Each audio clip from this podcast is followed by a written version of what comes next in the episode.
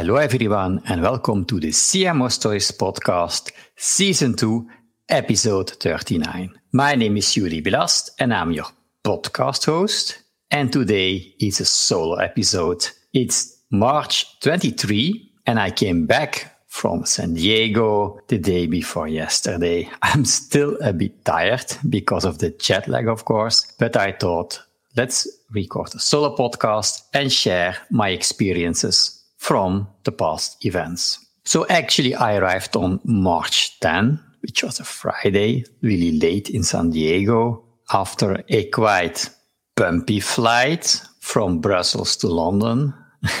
and then the landing in San Diego was also quite an experience because the plane was not allowed to land. So it was landing, it was going down, and at a certain moment, directly it went up again because they had received a red sign. So they were not allowed to land. So that was a crazy experience. But anyway, finally I got on the ground and then there was a problem with the luggage carousel, if they call it like that. And so I needed to wait. Anyway, at the end, I arrived at my hotel and took some moment to relax, of course, and to prepare my meetings for the coming days. So on Sunday, I did a walk organized by Sandy and I already met some amazing people from all around the world, actually. And uh, yeah, I got to talk about Web3 with some of the people joining me on the walk. And it was really interesting to know that most of them were not aware about Web3, but at the end of the walk, they were quite excited.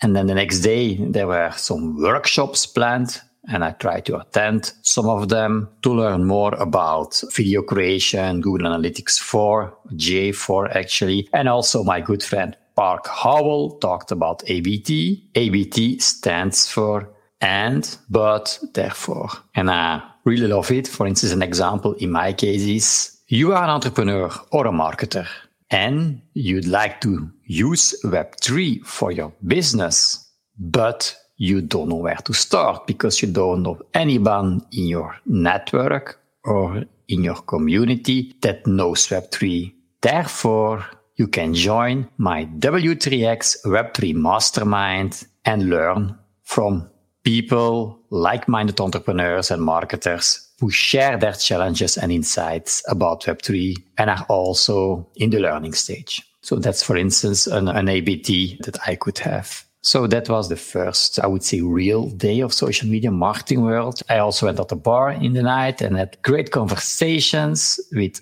some of the speakers that were also present in the bar. So then the next day, a lot of sessions took place. But for me, my goal was to learn what people thought about Web3. Does a marketer, an entrepreneur that goes to social media marketing world, what does he think about Web3? Does he know Web3? Does he or she have plans to do something with Web3. And so I hosted the Web3 table and I talked to lots of people.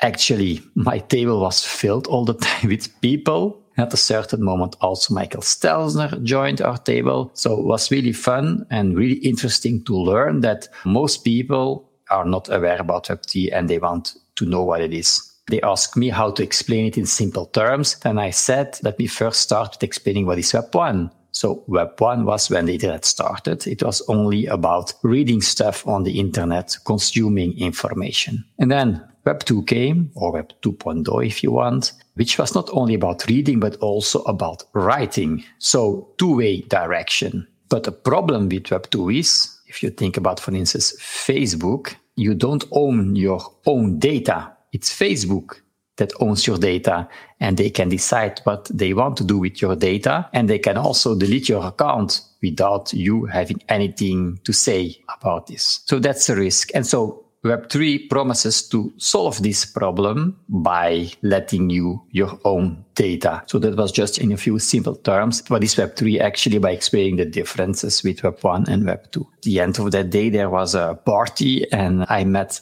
Pat Flynn again. And he was recognizing me actually because I was that crazy guy that made a TikTok with him last year at Social Media Marketing World. And yeah, it was, was also interesting to talk with him about podcasting and how I use AI to make my show notes and so on. It let me gain a lot of time. And then there was the last day. Again, I went to some sessions, but also I hosted the Web3 table talks for the second day. Again, made some really good connections, had some insights, and I learned that people really want to learn about Web3 and want to use it for their business, but they need someone to help them. And therefore I said, okay, if you're interested, join my W3X mastermind because the idea of the mastermind is actually that you get personalized support from like-minded entrepreneurs with similar goals and challenges in a trusted environment. First part of the mastermind is me teaching stuff about things that are happening, about how they can use Web3. But then, of course, the idea is to really masterminding and share experiences and insights for me, it's easier to learn Web3 because I have the background. Eh? I had a business analytics company, which I sold in 2013. I had an investment club. So I know how to analyze, how to do the technical analysis of stocks and so on. And I also have been in marketing for a long time. As you may have heard, I've written a bestseller on Amazon around social media marketing. But today I'm into Web3 because for me, the finance background that I have, the IT background and the marketing background come together in Web3. So my passion is to teach others about Web3. I made some good connections during social media marketing world, but for me, the week was not finished yet because then I went to Anaheim for a marketing mastermind again, for me to learn how I can provide my followers with content so that they can learn more about Web3 and also how I can use AI to use it for my business and also create content about Web3 to better understand my followers and so on, help me to define my services better. So AI is definitely also going to stay. And it's now the moment to really learn how to use it so it can benefit you, it can inspire you, it can give you ideas, it can give you structure for your business to gain some time and to be more efficient. And then at the end of the mastermind, we went to Disneyland. So that was a good ending to have some fun. The weather was not the best, but okay, it cannot always be sunny in San Diego like it is in Belgium. So then I went home. I took the plane on Monday and it took me quite some time to arrive in Belgium. But here I am recording this podcast episode for you. So if you have questions around Web3, if you are interested to know more about my mastermind, which is called W3X, W3 stands for Web3 and the X stands for Accelerate. So would love to give you more information about the mastermind. If you want to be ahead of the crowd and join Web3 as an early adopter, then I think it's now the best time to join my mastermind. If you have questions, be sure to let me know and I hope to see you back for the next podcast episode. Take care.